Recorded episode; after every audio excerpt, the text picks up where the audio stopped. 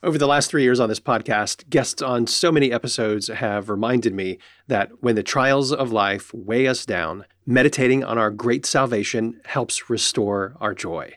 This is always a great reminder, and it's also the theme of a conference coming up June 16 to 18 in Indianapolis. Remember Your Joy is the theme of the Gospel Coalition's 2022 Women's Conference. And speakers like Jackie Hill Perry, Jen Wilkin, and John Piper will help you consider how seven Old Testament stories point to our greater salvation in Christ and lead us to greater joy. Learn more about the conference and register soon at tgc.org slash tgcw22. And be sure to use the code in the word 20, that's in the word and then the numbers 20, to get a discount on your tickets.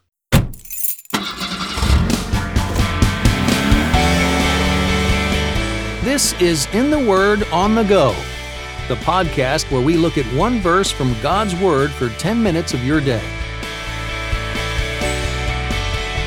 Welcome to In the Word on the Go. I'm Champ Thornton, your host. Whether you're listening by yourself or with a family, this podcast is here for you to spend 10 more minutes in God's Word while you go about your day. In each episode, I get to interview one person about a favorite verse from the Bible. And today I'm so glad to welcome back Daniel Darling. Dan is a writer and speaker, having previously served for six years as Vice President of Communications with the Ethics and Religious Liberties Commission of the Southern Baptist Convention.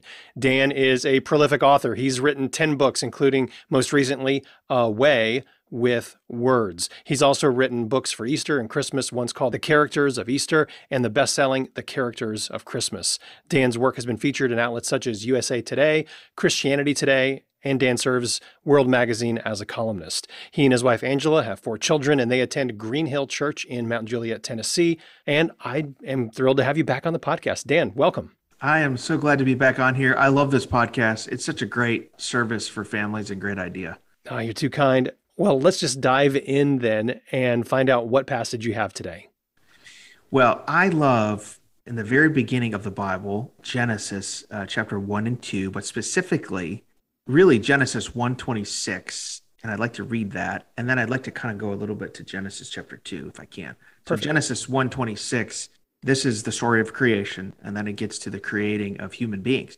It says, Then God said, Let us make man in our image, according to our likeness. They will rule the fish of the sea, the birds of the sky, the livestock, the whole earth, and the creatures that crawl upon the earth. And then if you get into Genesis chapter 2, I'm going to go there right now. Verse, I think uh, 7 he says, Then the Lord God formed the man out of the dust from the ground and breathed the breath of life into his nostrils, and man became a living being. I uh, love this passage. Just talks about the unique way in which God created human beings. So let's go there and find out like what does it mean that God created human beings? It says he created them in his image. Unpack that for us. Is it that we're communicating people or we're thinking people or like what's God's word have to say to us today? Well, I think it says a couple of things. First of all, I think that this is one of the the best gifts that Christianity gives to the world. It it gives a unique vision of what it means to be human. And if you just look at the way that Moses, who's writing Genesis, narrates the creation of human beings, for all the other rest of creation, it says that God spoke creation into existence. God, with his word, created the world. But then it's like Moses you know the storyteller he like slows down when he gets to human beings and uses such rich language to describe human beings uh, the way they're created that god didn't speak human beings into existence. He, he actually reached with his hands and, and sculpted humans out of the dust of the ground and breathed into humans the breath of life. And, and notice the way that it talks about let us make man in our image. And i think you have there a hint of the of the godhead of the trinity there the father son holy spirit. Mm-hmm. and what it tells us is that with the creation of humans there was such great deliberation and care in heaven hmm. for how humans would be created. And if you if you go to Psalm 139, where David talks about that every soul is knit together in the mother's womb, right. it just shows that God placed such intricate detail and care in the creation of human beings and how valuable human beings are to God. Ephesians 2:10 says that humans are, are God's masterpiece. God's finest creation are human beings. It's God's best work. Hmm. And I think this is an important message for a couple of reasons. Number one, it tells you and me and anybody listening that we didn't we didn't just get here randomly. That we're not just the product of some kind of accident, but that there's a creator out there who designed and created us with intentionality and with care. And that should tell us something. I think if the gospel that we preach and that we believe tells us anything, it first tells us that there's a creator who created us with intentionality, who loves us. Uh, we were separated from our creator because of sin, but then God, through Jesus, found a way to reconcile us with the one who created us.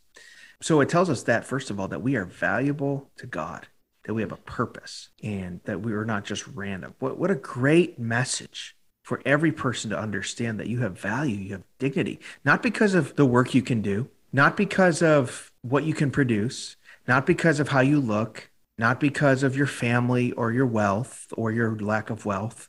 All those things are great. You have value as a human being because God says you're made in his image. Hmm. To be made in the image of God means there's something in us that reflects God.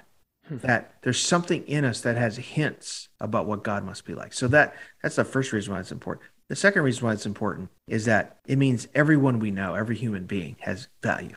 Hmm. So it should affect the way we think about other human beings. It should affect the way we think about right. the most vulnerable human beings. That there are no throwaway humans. There are no disposable human beings. There's no junk. There's no trash. Hmm. There's no humans that can be discarded.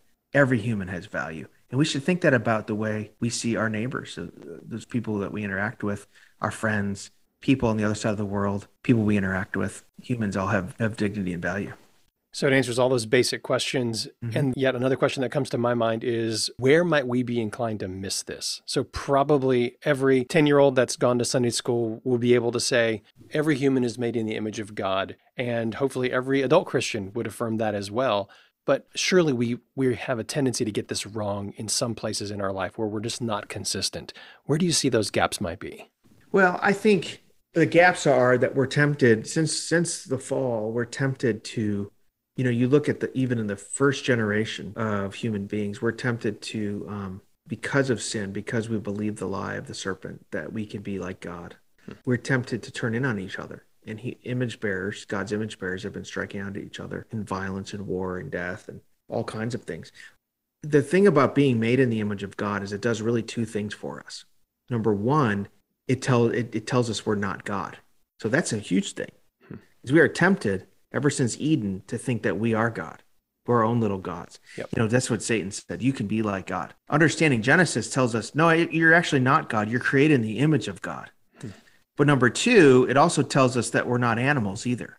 Hmm. And we have a, both a responsibility and a dignity above the rest of creation. What's interesting to me is that Eve, in wanting to be like God, actually became less than human in the hmm. way she behaved.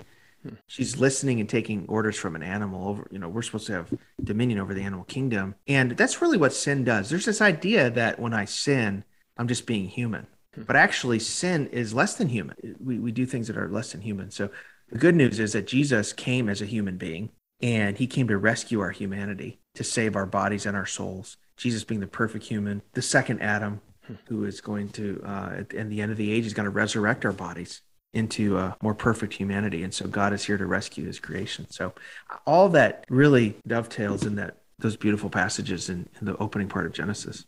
Oh, that's fantastic. Dan, thank you for this great reminder about who we are and why we're here and what God made us to be like. So, would you just close our time in prayer by praying these verses for us? Yes, I would love to. Dear Heavenly Father, we're so thankful and grateful uh, for the good news of the gospel. We're grateful for the good news that you've created us in your image and for your glory, that we are not made for ourselves, but we're made to reflect you, that everything we do uh, should be a reflection of you. That uh, I pray, Lord, that we would both see ourselves as being not just here randomly, but being created by a loving creator, and that uh, we can find hope and peace in Jesus Christ, who has redeemed us and that we are not our own. I also pray, Lord, that we would see our neighbors, those around us, even those people we despise or the people who have hurt us or people who we don't agree with, not as anything less than human beings created in the image of God. Lord, help us, Lord, to help lift up the vulnerable, to come alongside those who whose humanity is being uh, erased, and help us to help restore their dignity, Lord. In your name we pray. Thanks for listening to In the Word on the Go. For more information about this podcast or to listen to past episodes, visit wordonthego.net.